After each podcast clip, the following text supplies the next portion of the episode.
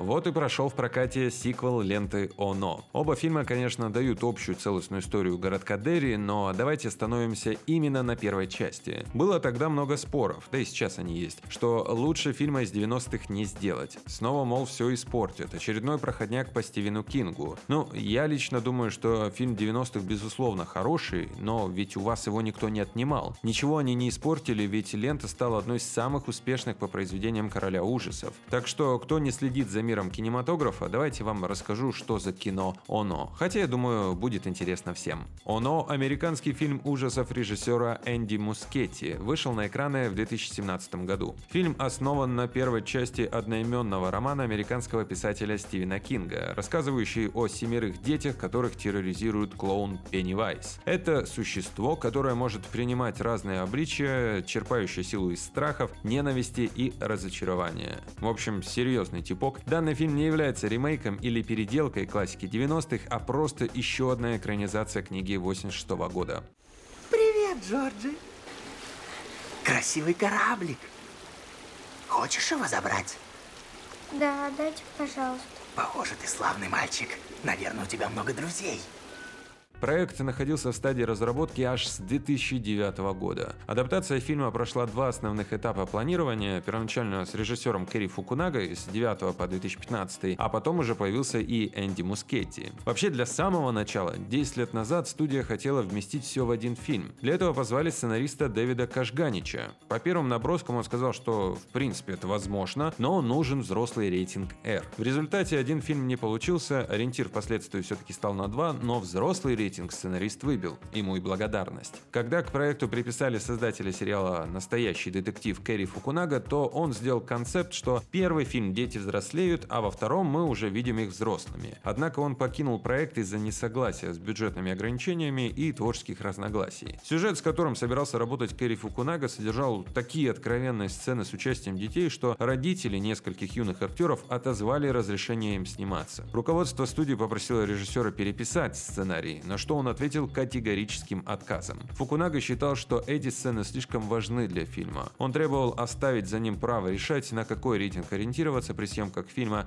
ну и, конечно же, какие сцены снимать. Фукунага хотел сделать фильм под рейтингом, если что, NS-17. Это лица 17-летнего возраста и младше на фильм не допускаются. Тогда как продюсеры стали настаивать именно на рейтинге R. Наработки Кэрри остались, а на его место позвали Энди Мускетти, как я уже говорил, который также с продюсерами пободался немножко, но видение его было менее жестким. Он же и снял обе части «Оно». Угу. Это ядовитый плющ, и это ядовитый плющ, и это ядовитый плющ. Где? Где ядовитый плющ? Нигде. А. Не каждое растение это ядовитый плющ, Стэнли. Так, все, я уже начинаю чесаться, и я уверен, что это плохо скажется на моей... Ты моешься с мамой в одной ванне? Иногда да. Тогда у тебя, наверное, вши. Вообще не смешно. Ну а теперь давайте к фактам. Со всеми этими перестановками предсъемочный период фильма занял 7 лет. Создатели сериала «Очень странные дела», братья Даффер, большие поклонники Стивена Кинга и, между прочим, делают большие отсылки к его произведениям в своих проектах. Тут они предлагали свои услуги в работе над фильмом, однако предложение было отвергнуто, так как их посчитали недостаточно известными.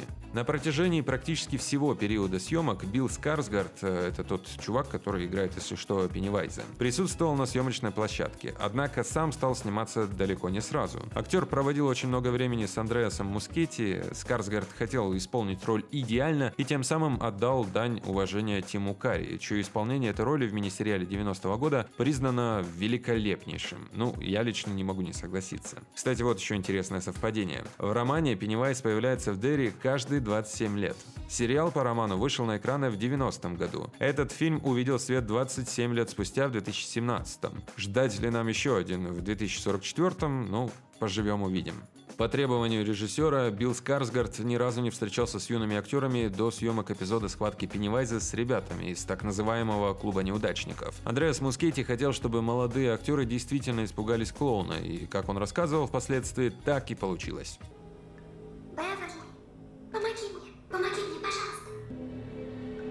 Все хотим встретиться с тобой.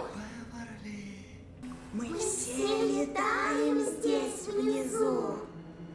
В принципе, можно смело сказать, что фильм получил э, положительные отзывы. По мнению большинства критиков, Андреасу Мускетти и студии удалось сделать действительно страшный фильм, не лишенный при этом юмора. Многие авторы положительно отмечали игру Билла Скарсгарда в роли клоуна Пеннивайза и игру детей актеров. Спустя две недели после начала показа «Оно» поставил новый рекорд – 700 миллионов долларов, став самым кассовым фильмом ужасов в истории кино. Картина «Оно» стала лауреатом наград за лучший состав и лучшие ужасы на премии MTV, ну и различных ассоциаций. Что тут сказать, смогли. Получилось ли у второй части завоевать такую же любовь, как и первая, ну, решать вам, но отрицать, что «Оно» 2017 года был пустышкой уж точно нельзя. Мы редко видим крепкую историю с хорошей постановкой в наши дни, тем более в таком жанре, как ужасы. Если не боитесь клоунов, обязательно к просмотру. С вами был Глеб Новоселов, смотрите только хорошее кино, ну и, конечно, услышимся в следующих подкастах.